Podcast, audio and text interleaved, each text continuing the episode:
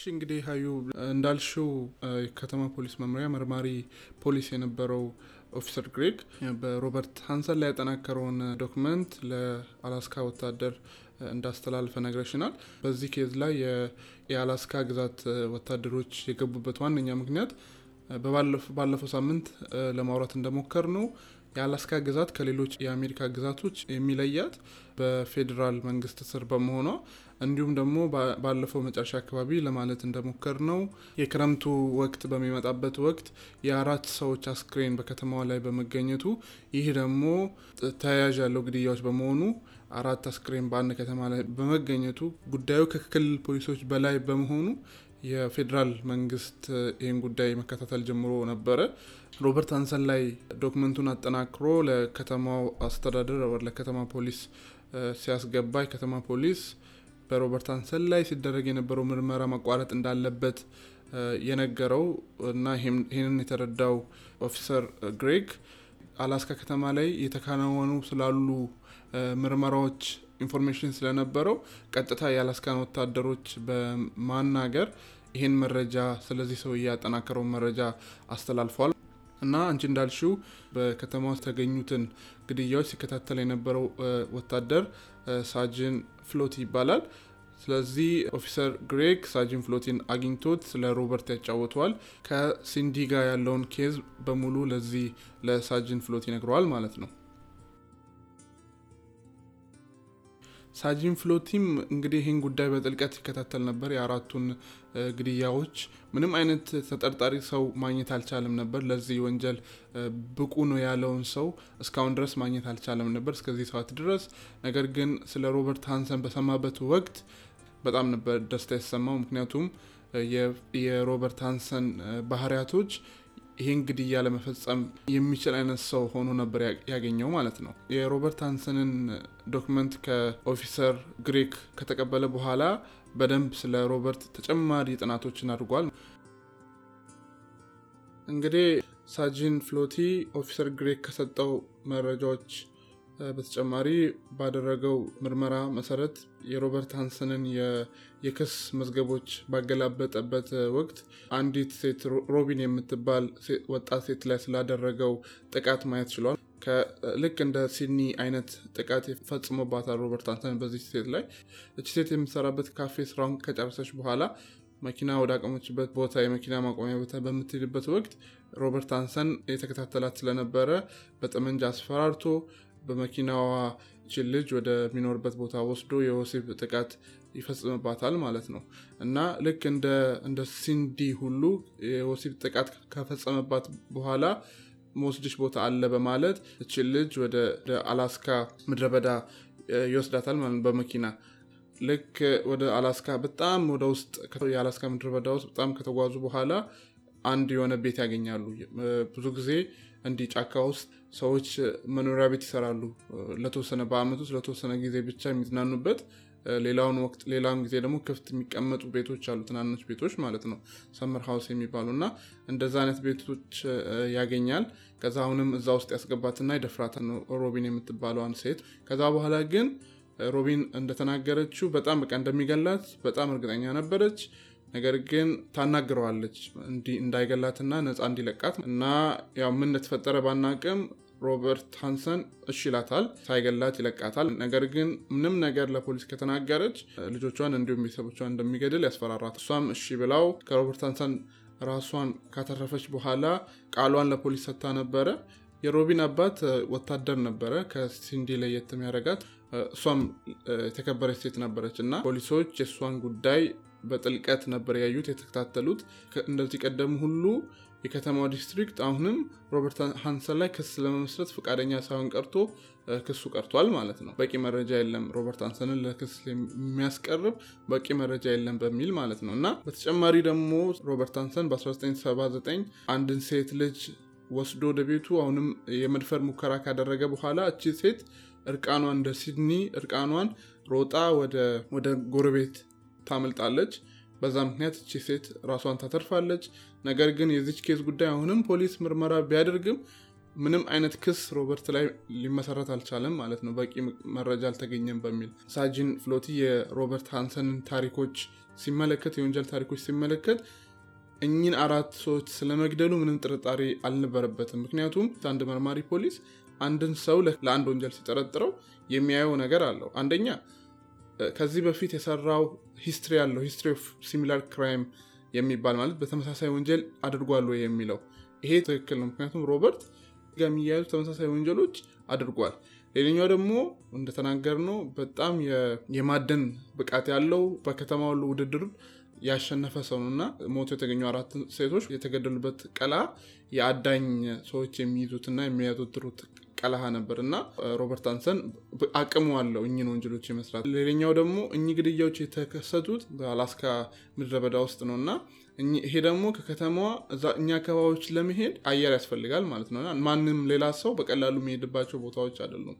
ከከተማ የተገነጠሉ ደሴቶች ናቸው እና እንደምናውቀው ደግሞ ሮበርት ሃንሰን የራሱ የግል ሄሊኮፕተር አለው። እኚህ ቦታዎች ላይ ይሄዳል ማለት ነው። ስለዚህ ተመሳሳይ crime ኦችን አድርጓል፣ አቅሙ አለው፣ means ኡም ደግሞ አለው፣ ትራንስፖርት means ኡም አለው። እኚህ ቦታዎች ላይ እኚህ ወንጀሎች ላይ የመገኘት means ኡም አለው ማለት ነው። ስለዚህ ሳጅን ፍሎቲ አእምሮ ውስጥ እሱ perfect ተጠርጣሪ ነው። ሳጅን ፍሎት ምን ያደርጋል? ለከተማው የአቃቢ ሕግ ሮበርት ላይ የበለጠ መረጃ ለማቀናበር ቤቱን እንዲመረምሩለት የምርመራ ወረቀት search warrant የሚባለው እንዲጠይቁለት ጥያቄ ያቀርባል ማለት ነገር ግን ያው በውጭ ሀገር ላይ መርማሪ ፖሊስ ቤትሽን መጥቶ ያለምንም በቂ ምክንያት ሊመረምር አይችልም። ከፍርድ ቤት ያው እንደ ኢትዮጵያ ከፍርድ ቤት ፍቃድ ሊያወጣ ይገባል። ነገር ግን ከፍርድ ቤት ፍቃድ ለማውጣት ራሱ መረጃዎች ያስፈልጉታል። ዝም ብሎ አንቺን ስለጠረጠረ ብቻ ከፍርድ ቤት የቤት ብርበራ ፍቃድ ማግኘት አይችልም። ፍርድ ቤቱ ማሳመን መቻል አለበት። አንድ መርማሪ ፖሊስ በቂ የሆነ ይሄ ሰውዬ ለመጠርጠር ራሱ በቂ የሆነ መረጃ ያስፈልጋል ማለት ነው እና ሳጅን ፍሎቲ እንግዲህ ይህን ሰውዬ ቤት ልበርብር የመበርበሪያ ፍቃድ ይሰጠኝ ብሎ ነበር ያቀረበው ማለት ነው።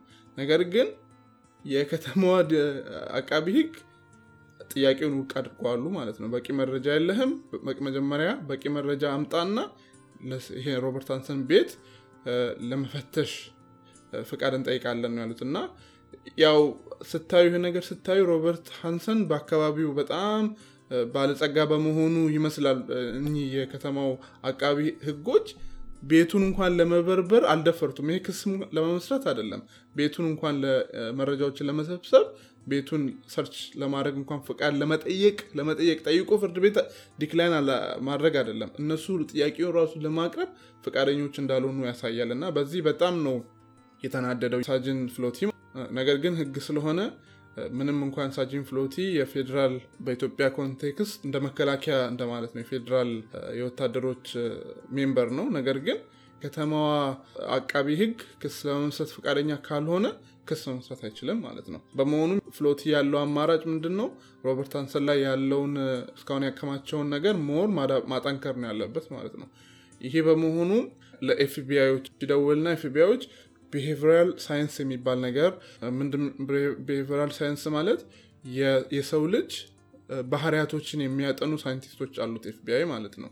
እና ጄምስ ሆርን እና ጆን ዳግላስ የሚባሉ በጣም በዚህ ሳይንስ ላይ እንደ ዓለም በጣም ታዋቂ የሆኑ ብዙ መጽሐፍትን የጻፉ ሰዎች አሉ። specially በግድያ ጋር የተያያዙ ጥናቶችን ያደረጉ በጣም ከዚህ በፊት ሰዎችን የገደሉ ሰዎችን interview በማድረግ ይሄ ባህሪያትን የገዳዮችን ባህሪያትን ያጠኑ ሰዎች አሉ፣ agent ኦች አሉ ኤፍቢአይ ውስጥ የሚሰሩ ፍሎቲ እኝን ሰዎች ያገኛቸዋል ማለት ነው።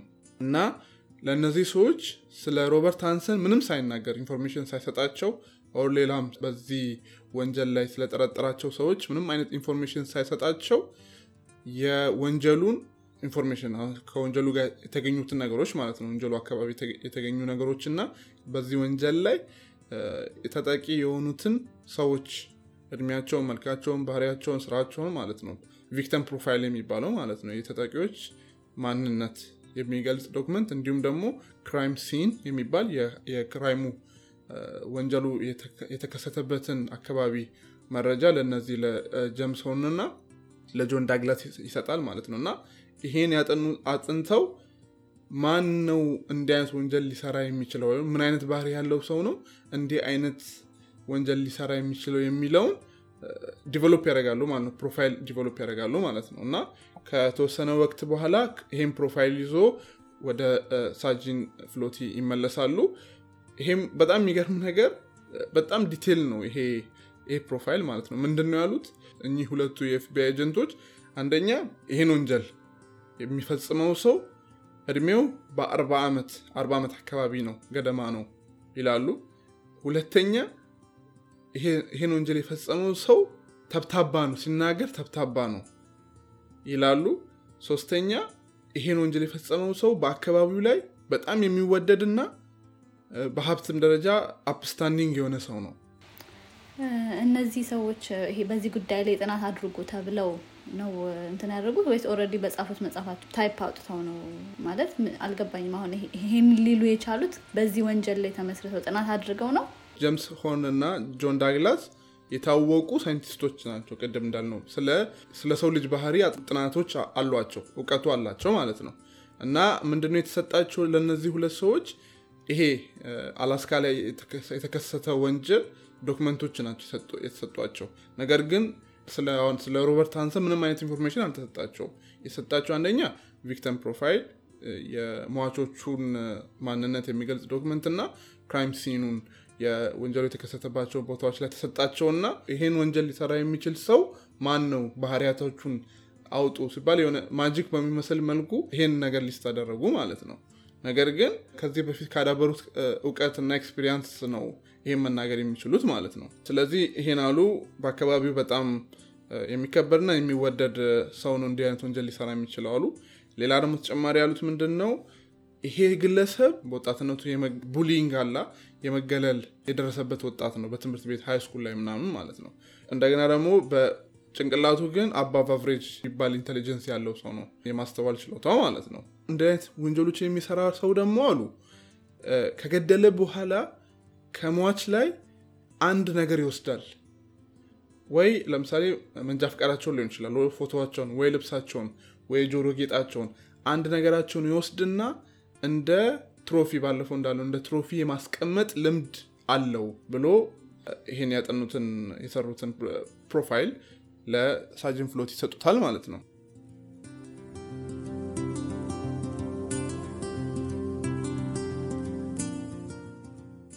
አዎ ልክ ነው። አንደኛው እንደ ጀግንነት ነው፣ ሁለተኛ ነው እንደ ማስታወሻ ነው። ምክንያቱም እኚህ ሰዎች ጤናማ አይደሉም፣ በመግደል ይደሰታሉ እና አንዴ ለምሳሌ ግድያ ለምሳሌ ለሀያ ደቂቃ ብቻ ሊሆን ይችላል፣ በሀያ ደቂቃ ውስጥ ሊሆን ይችላል ግድያው የሚፈጽሙት። ነገር ግን ለአስር ዓመት ያን ነገር እያዩ ይደሰቱበታል ማለት ነው። ለምሳሌ እኛ አሁን ለምሳሌ ሰው ልጅ ፎቶ ይነሳል። ፎቶ የሚነሳው ምንድን ነው? ያን moment እያስታወሰ ለረጅም ጊዜ ለመደሰት ነው። እኚህም ሰዎች እንደዛ ያደርጋሉ ብሎ ከዚህ በፊት ካናገሯቸው ሰዎች ነው እንግዲህ ይሄን ማለት የቻሉት ማለት ነው። እና እንግዲህ ይህን document ይይዝና እኚህ ሰዎች ስለ ሮበርት ሃንሰን ምንም ነገር አያውቁም። ነገር ግን ያስቀመጡት ነገር ከሮበርት ሃንሰን ጋር በጣም match ያደርጋል እና ባለፈው discuss አድርገን ነበር። አንደኛ ተብታባ እንደሆነ አውርተናል። ሁለተኛ እድሜው አርባዎቹ አካባቢ ነው።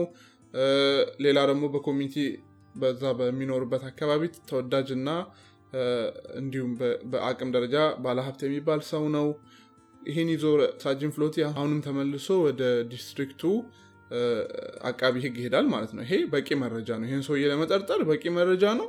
ተጨማሪ መረጃ ደግሞ ማግኘት የምችለው የዚህን ሰውዬ ቤትና ንብረት መፈተሽ ከቻልኩ ነው ብሎ ይሄን document አንድ ላይ አድርጎ ይሰጣቸዋል ማለት ነው። እና አሁን ምርጫ ያጡ ይመስላል።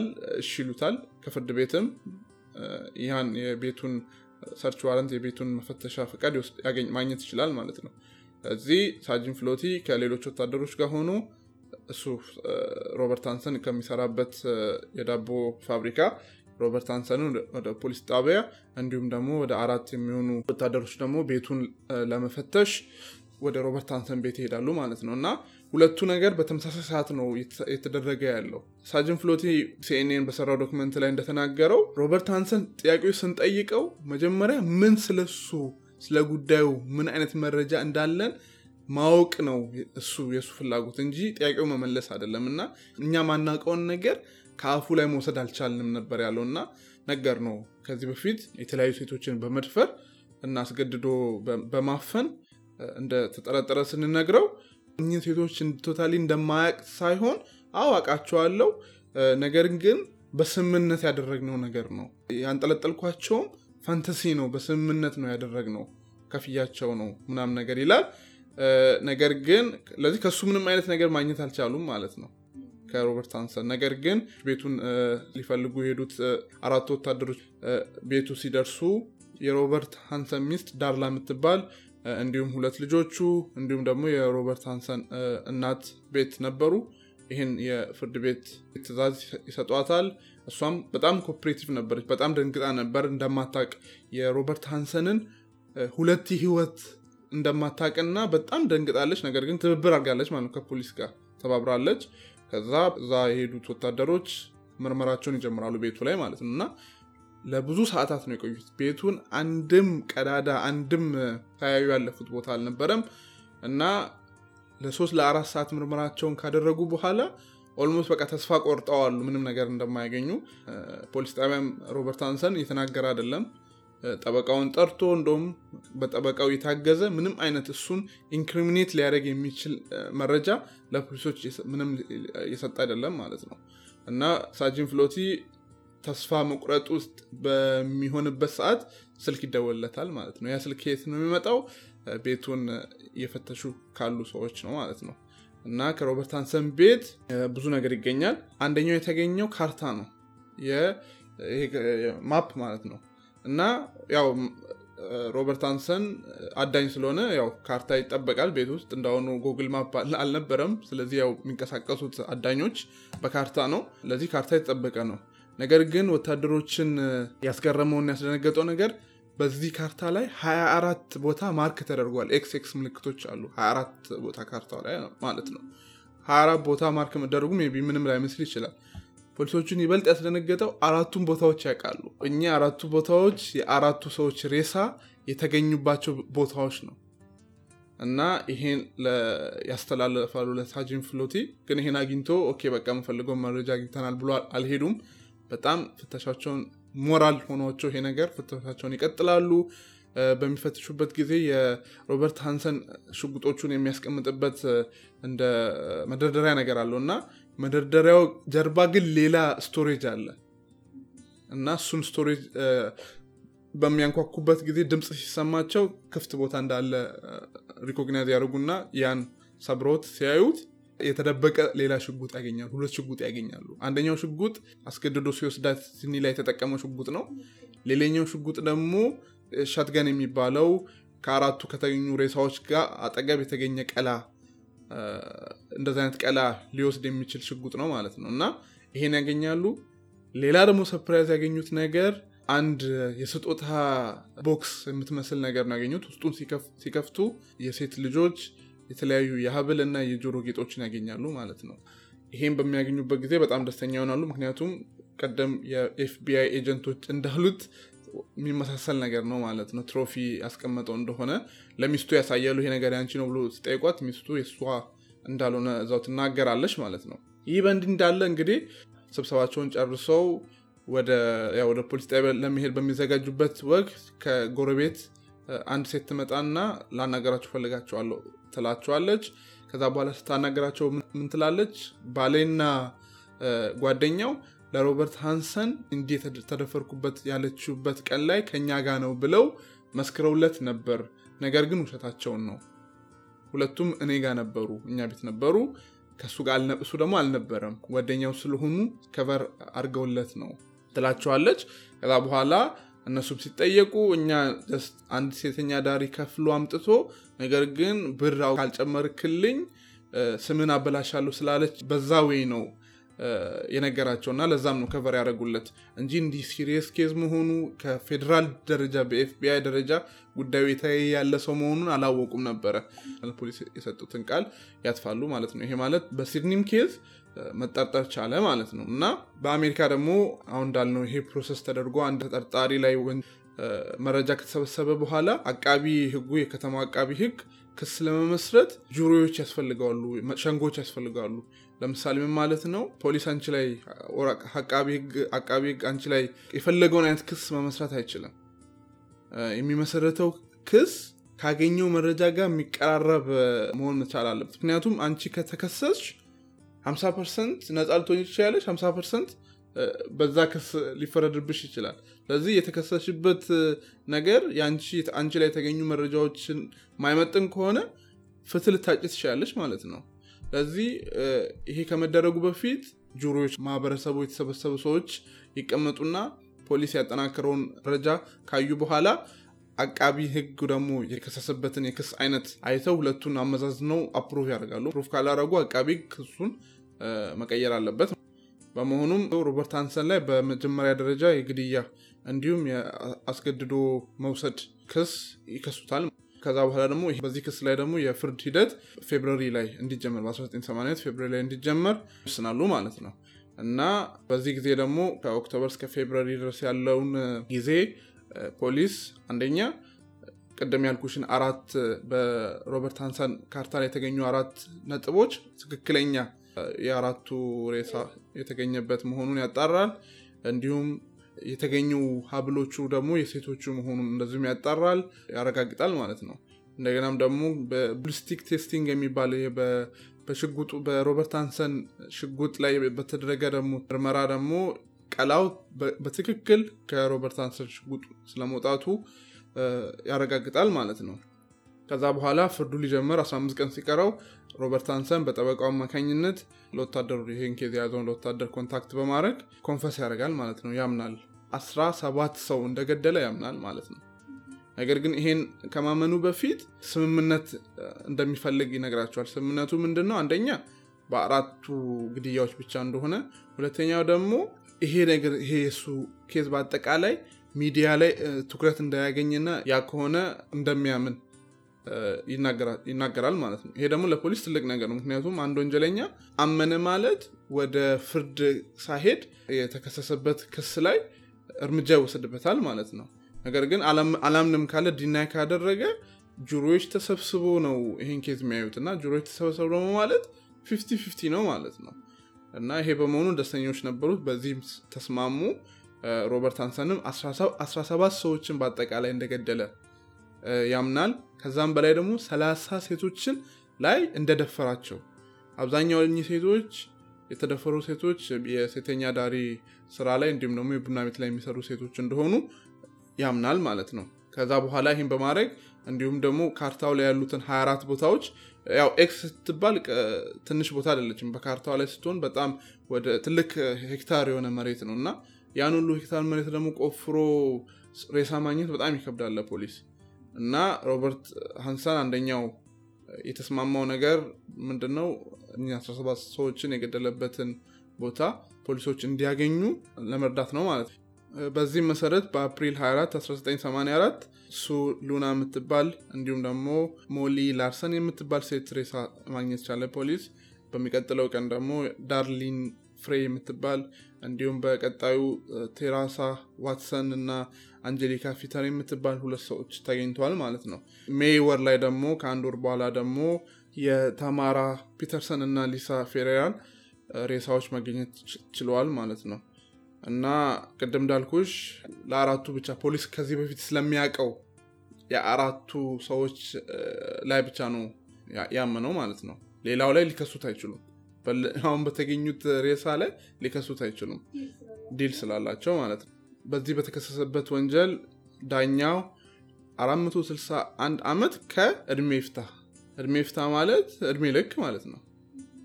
ሁለቱን አንድ ላይ አድርገው ፈርደውበታል ማለት ነው።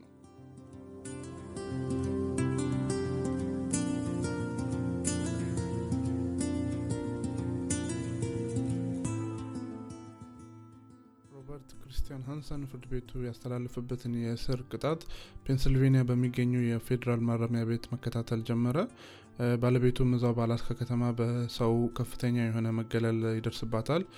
የሮበርት ሃንሰን ፍርድ እንደተጠናቀቀም እሷም የፍቺ ጥያቄዋን ለፍርድ ቤት ታስገባለች። ፍርድ ቤቱም ጥያቄዋን ልክ እንደተቀበለ የአላስካ ከተማን ለቃ ወደ ሌላ የአሜሪካ state ትሄዳለች። ሮበርት ክርስቲያን ሃንሰንም እዛው ፌዴራል ፍርድ ቤት ውስጥ እንዳለ በ2014 በ74 ዓመቱ ከዚህ ዓለም በሞት ይለያል። ብዙዎቻችን እንግዲህ እንዴት ሮበርት ሃንሰን እኚህን ሰዎች እንደገደለ መረጃ አልነበረንም ነበር። በቶም የተጻፈው Murder at Forty Below በሚለው መጽሐፉ ላይ ነው እንግዲህ ሮበርት ሃንሰን በምን አይነት አሰቃቂ ሁኔታ እኚህን ሴቶች ሲገድል እንደነበረ ለመጀመሪያ ጊዜ public የህዝቡ ማወቅ የቻለው እንግዲህ ሴቶችን ከደፈረ በኋላ እንደተናገርነው ሮበርት ሃንሰን አላስካ በሚገኘው ምድረ በዳ ይዟቸው ይሄድ ነበር። እዛም በመሄድ እንግዲህ የ summer house ያልነው cabin ቤት ውስጥ ያስቀምጣቸውና አውቆ የተኛ በመምሰል እኚህ ሴቶች እንግዲህ ሮበርት ሃንሰን በሚተኛበት ወቅት የማምለጥ እድል ያላቸው ይመስላቸውና ለማምለጥ ይሞክራሉ። ግን ነገር ግን በጣም አካባቢ በጣም ሰፊ የሆነ ምድረ በዳ ስለሆነ ወዴትም መሄድ አይችሉም። እሱም አረመኔ ተግባር የሚጀምረው ያኔ ነው። ምክንያቱም እኚህ ሴቶች ወደ ጫካው ነፍሳቸውን ለማትረፍ በሚገቡበት ጊዜ እሱም ደግሞ ልክ ከዚህ ቀደሞቹ እንስሳቶችን ሲያድን እንደነበረው ሁላ አሁን ደግሞ ሰዎችን ማደን ይጀምራል ማለት ነው እና አውቆ አባን በመስጠት እኚህ ሴቶች እንዲያመልጡ ካደረገ በኋላ ያድናቸዋል ማለት ነው እና ብዙዎቹ ሴቶች የተገኙ ሴቶች ከጀርባ ተመተው ነበረ የተገኙት ማለት ነው። እና ይሄ የሚያሳየው ምን ያክል ይሄ ሰውዬ ከሰው ደረጃ የወረደ መሆኑ ነው የሚያሳየው። እና እኚህን ሴቶች እንደ እንስሳ እንደ ተኩላና እንደ ሚዳቋ ነው እንግዲህ አድኖ የገደላቸው እና ይህን detail እንግዲህ በመጽሐፉ ቶም አስቀምጦታል እና እድሉ ካላችሁ ይህ መጽሐፍ ብታነቡት ጥሩ ነው ብለን እናስባለን። ሮበርት ሃንሰን በሞተበት እለት CNN ሮበርት ሃንሰንን ለእስር ላበቃው ሳጅን ሳጅን ፍሎቲ ደውሎለት ነበር እና ሳጅን ፍሎቲ ምንድን ያለው? በዚህ ቀን መዘከር ያለበት ሮበርት ሃንሰን ሳይሆን ሮበርት ሃንሰን የገደላቸው ሰዎች እና ቤተሰቦቻቸው ናቸው ብሎ ነበር። ሮበርት ሃንሰንን በተመለከተ እቺ ዓለም የተሻለ ቦታ ሆናለች እሱ በሞቱ ብሏል። እንግዲህ ብዙ ጊዜ ሰው ሲሞት እቺ ዓለም አጣችው ነው የሚባለው። ነገር ግን ሮበርት ሃንሰን በመሞቱ እቺ ዓለም የተሻለ ቦታ ሆናለች ነው ያለው ሳጅን ፍሎቲ። በጣም በቃ ከዚህ ታሪክ የሰው ልጅ ምን ያህል ውስጡ የአረመኔነት ባህሪ ካዳመጥነው more እያዳበርን የምንመጣበት ሁኔታ ነው ያየውበት እና ከዚህ ታሪክ ነው በጣም interest ያደረገኝ እነዛ የ FBI agent ኦች ይህ ምርመራ አድርገው እንደዚህ አይነት ጥናት የሰው ልጅ ላይ የሰው ልጅ ምን አይነት ባህሪዎች ይኖሩታል የሚለውን ነገር በዚህም ደረጃ ጥናት አድርገው የደረሱበት ይሄ ሳይንሳዊ የሆነ ምርምራቸው በጣም ነው ያስገርመኝ። ምክንያቱም አሁን ባለን እኛ እንኳን በኢትዮጵያ ነባራዊ ሁኔታ የሰው ልጅ በጅምላ ጭፍጨፋ እያለቀ ነው ያለው። እና በጣም በቃ በሚያሳዝን ሁኔታ የሰው ልጅ እንዲያረጋል እንዴ የምንለውን ነገር የሆነ ጥያቄን መልስ በከፊሉ የሆነ ያገኘሁበት ነገር ነው እና ይሄ የሰው ልጅ ባህሪው ከውስጡ ላይ እንደዚህ አይነት ይሄ የአረመኔነት ምንድነው የሰይጣን መንፈስ የተላበስን ሰዎች ውስጣችን ላይ ካለ ያንን መንፈስ ማስወገድ ካልቻለን እንደዚህ የከፋ ድርጊቶችን የሰው ልጆች ላይ ልንፈጽም እንችላለን። እና አሁን ባለው ነባራዊ ሁኔታ ይሄንን ነው ቆመ ብዬ እንዳስብ ያደረገኝ እና በጣም የዚህ የሮበርት ሃንሰን ፍጻሜ እንደውም ከዚህ በከፋ መልኩ ቢሆን ነው እንደኔ እንደኔ በጣም ያስደስተኝ እና በሰባ አምስት ዓመቱ እውነት ነው ከዚህ ዓለም በሞት በመለየቱ ለዚህ ዓለም እረፍት ነው እንጂ እንዴት ነው? ሀዘን አይደለም ደስታ ነው መሆን ያለበት